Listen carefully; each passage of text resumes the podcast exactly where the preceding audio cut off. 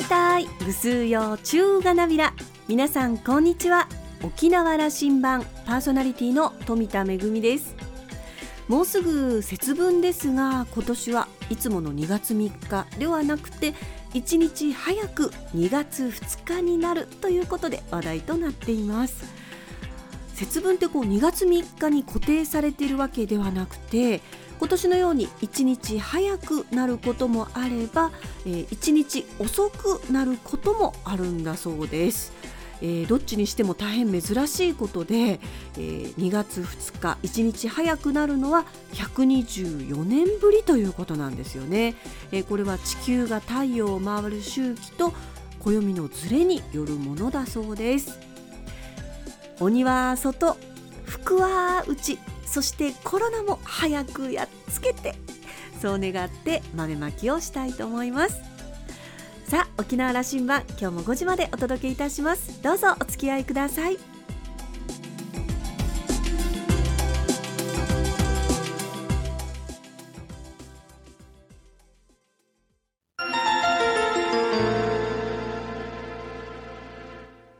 那覇空港のどこかにあると噂のコーラルラウンジ。今週は沖縄観光コンベンションビューロー会長の下地義郎さん。沖縄 IT イノベーション戦略センター理事長の稲垣淳一さんのお二人とラウンジ常連客で沖縄大学地域研究所特別研究員の島田克也さんの定談をお届けいたします。下地さんは宮古島市のご出身。沖縄県庁文化観光スポーツ部観光政策統括官。琉球大学教授を経て2019年から現職です。稲垣さんは東京都のご出身。28年前に沖縄に移住し KBC 学園理事校長などを歴任し2020年から現職です。今回は3人のお話の後編沖縄のこれからの姿を展望します。なおこのインタビューは昨年12月26日に収録したものです。それではどうぞ。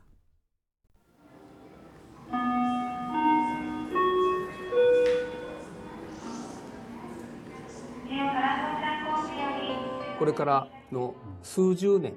どんな内外環境沖縄という環境というのはこういうことが起きるはずだというここ大事なポイントだと思っていると、うん、あの稲垣さんの方からどうか。まあ、あの政治的に言えば、中国がアジアにおいて台頭し、はい、いよいよ台頭してくると、えー、いうことになりますよね。で、えー、日本と中国あるいは韓国もそうですけどもなかなかあのうまくいかない、えー、うん時間が長引いてますけども東京ではできないこと北京ではできないことが沖縄ではできるってことがいろいろあると思うんですよ。えーと例えば台湾とのお付き合いにしてもね東京では中国の、まあ、中国一つの中国の政策があるから政治的にはもちろん国交もないしあのできないことが沖縄ではもう非常に仲良くやってるじゃないですか。そういう沖縄の場の力っていうのをね利点っていうのがあのいよいよ大事になってくるなというふうにローカルガバメントとしてやれることがあるはずだ、はいはいはい、じゃあ、えー、下地さん日本人っていうかこう沖縄の人の感覚だけでこう中国を見てもアメリカを見ても東南アジアを見てもなかなかこうあの納得できないような状況が今あの続いているのでやっぱりそこはあの外の視点と内の視点をしっかりこうあの組み合わせることが必要なんだろうなと言いっぱなしではなくて、そのためには今日最初から話があるようにこういったコロナ禍でその人に会わない時代ですけども人が会うことの意義ということが改めて大事になってくるわけですから、うん、この沖縄としてはですねこれまでのその琉球王国からのその中国との歴史日本との歴史で戦後のアメリカとの歴史こういったあの歴史を踏まえたその沖縄のその場の力というのをもっとやはりあの大きく出していっていいと思うんですね。うん、お互いにその時代にこういうの関係があったこういう関係があったそれを踏まえて新しい関係に行くための沖縄のポジショニングはこれはもうまさに交流の拠点なんだと。いろんな人が外でこう言い合うんではなくて中に来てこう議論をできるそういったあの交流拠点として、まあ、ある種の国際的な機関だったりだとか毎年のようにそういうのが協議がされる場だったりというふうなあのこういった場を作っていくことがまあ、沖縄の価値を高めるんじゃないかなと。ということが大事だ人が賛同することでこれをやろうと思ってなかなかやっぱり、うん、あの、うん、やりきれてませんよね。そのたそのためにもやっぱり地方の時代をね、うん、本物にしなきゃいけないんですよ。あのその視点で言うとねあの20年前は地方分権あるいは同州制議論日本の中でしてましたね、もしかして今のそのコロナ禍ね、うん、これコロナへの対応多分同州制という構図ができてた方が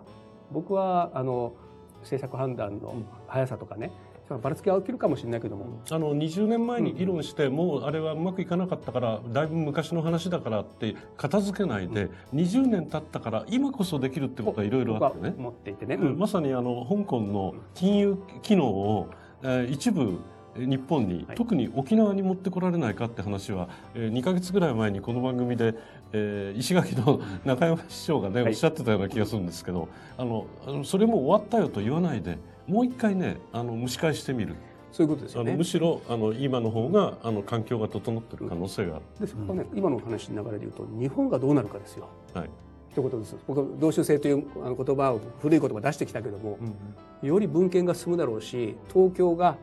稲垣さんまた先取りする人だから30年前に出てきたわけだけどもこれから東京にあの固まっておられる方々がスーッと日本列島に出ていく時代を入るんでしょうと僕は見ているんですけども下地さんからどう見てる？日本をね。いやあの今日の話の流れでいくとあの私があの稲垣さんにお会いした時にその言われたこの両生類といういろいろんなあの立場をしっかりこう生きていく力っていうようなところは、今の日本にはあのとても大事になっていて、東京の力ではなくてで地方だけの力でもなくてやっぱり東京では東京で出せる力もあるでしょうし地方なら地方でもあるでしょうから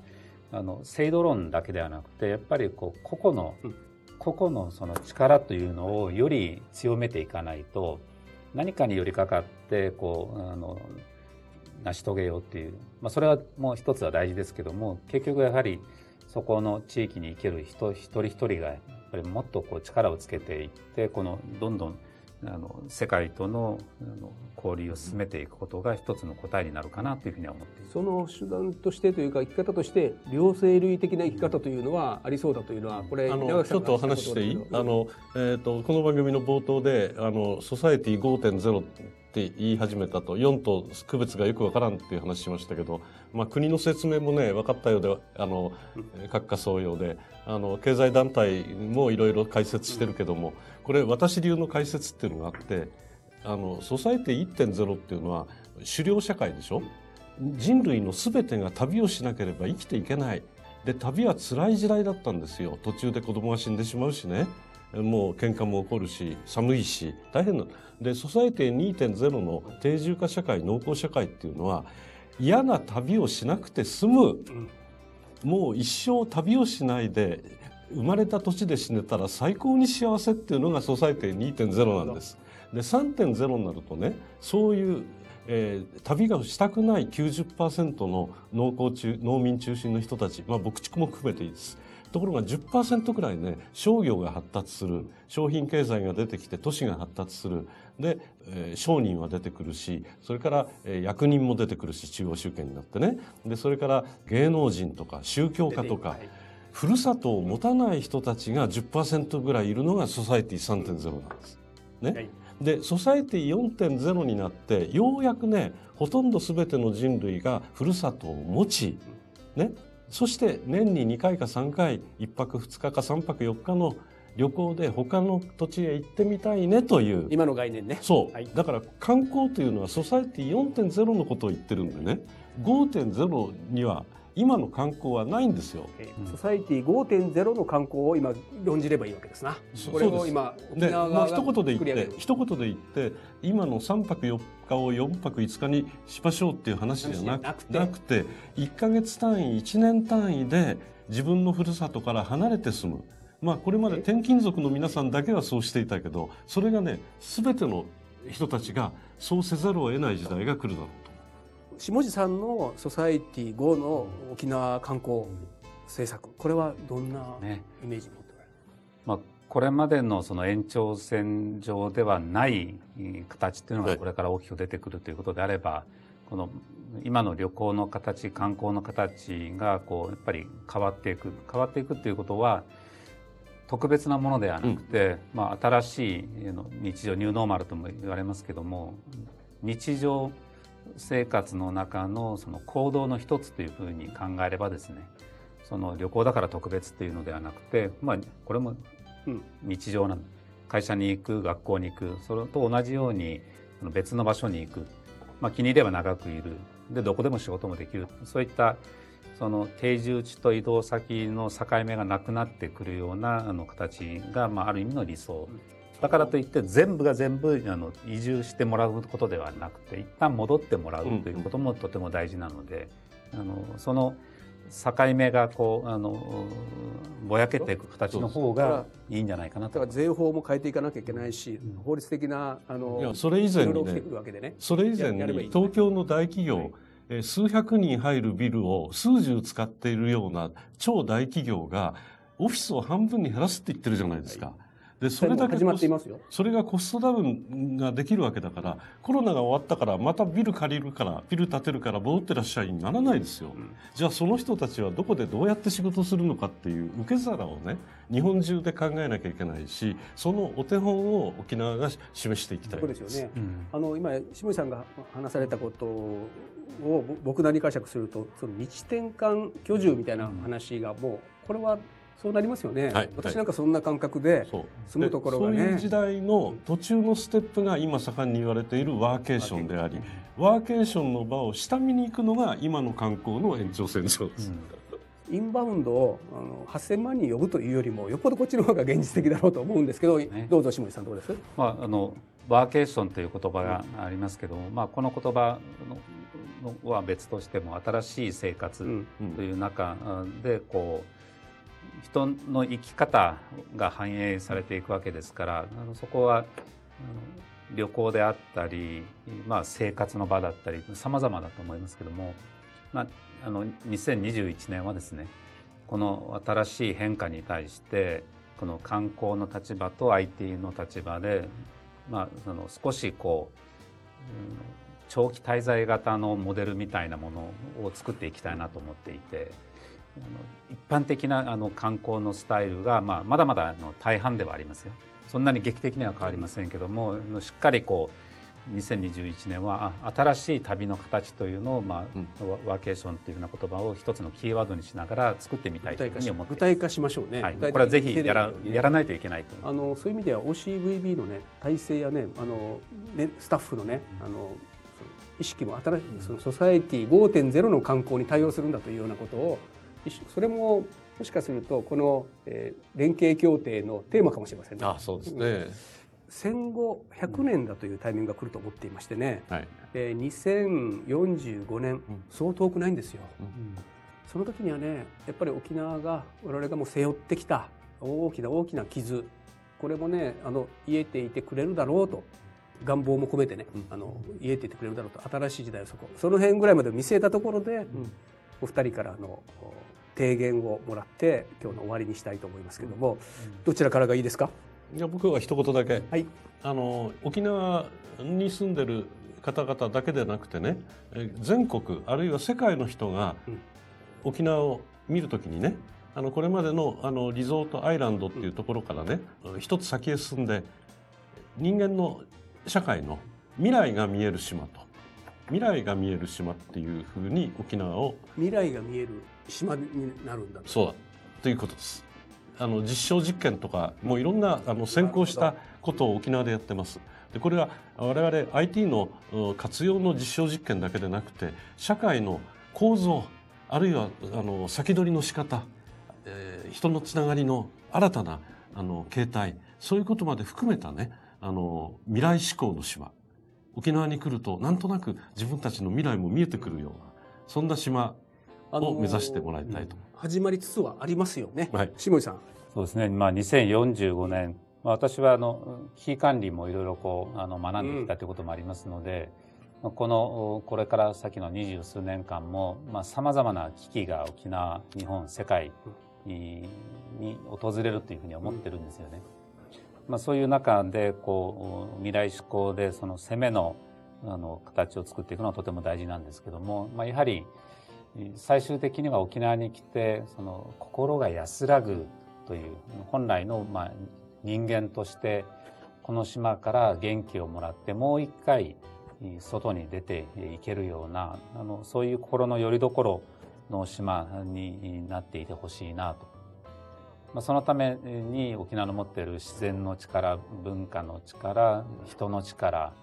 そこにまたテクノロジーの力を結集していけば最終的にやはりこう人がの心が安らいで、まあ、その幸せになる沖縄に来ると幸せになるんだっていうふうなその目に見えない形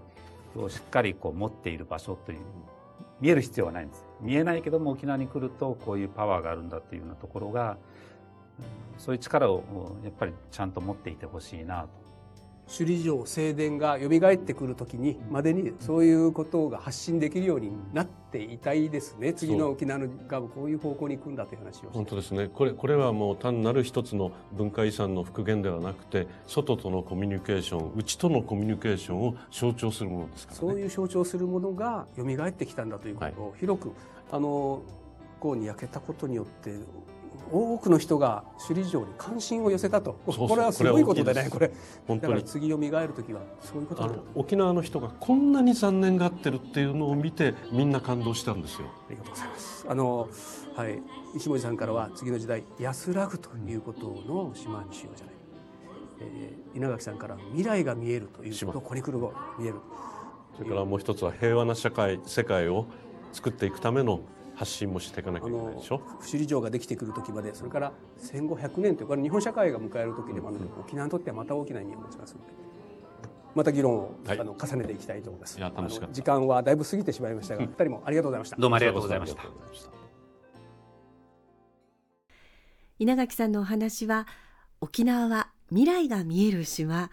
先駆者として新しい社会の形を作っていこうというお話で、えー、下地さんは沖縄のもともと持っている自然や文化や人の力で沖縄にいるとほっとするとか安らぐとか幸せになるといったことが大切と、まあ、原点に立ち返るようなお話でしたね。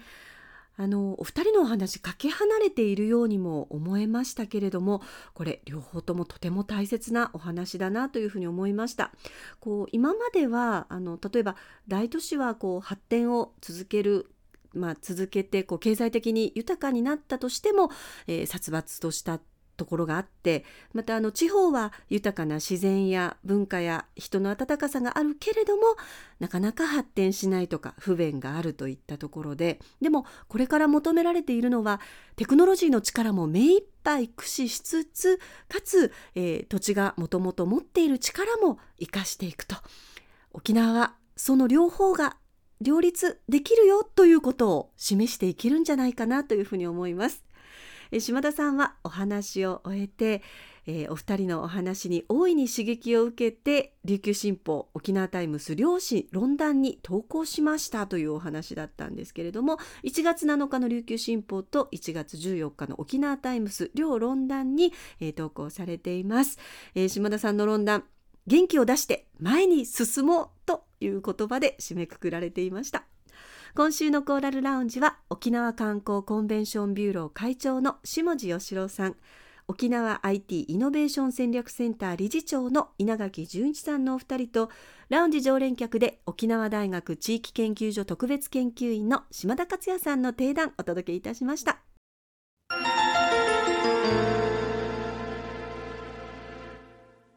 めぐみのあしゃぎだよりのコーナーです。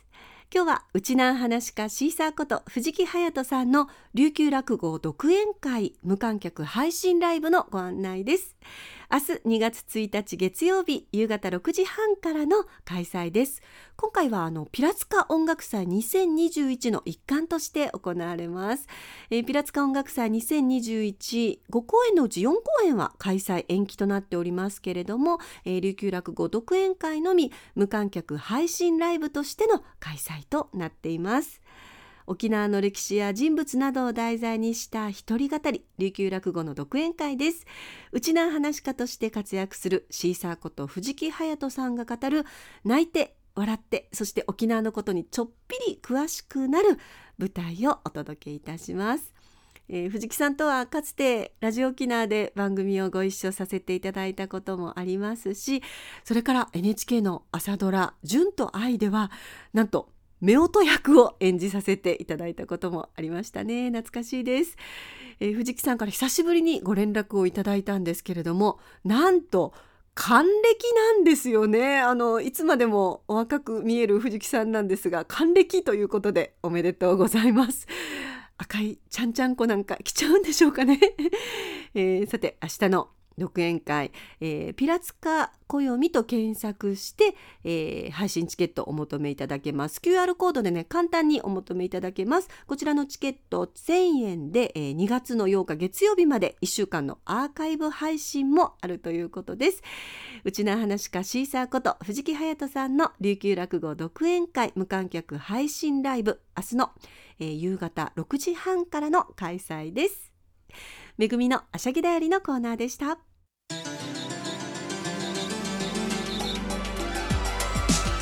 ラジオ沖縄ではラジコでの配信を行っています。スマートフォンやパソコンでのリアルタイム聴取のほか1週間の振り返り聴取も可能です。また沖縄羅針盤の過去の放送音源はポッドキャストでも配信していますのでラジオ沖縄のホームページからアクセスしてお楽しみください。沖縄羅針盤今週も最後までお付き合いいただきまして一平二平デービル。パーソナリティは富田恵でした。それではまた来週。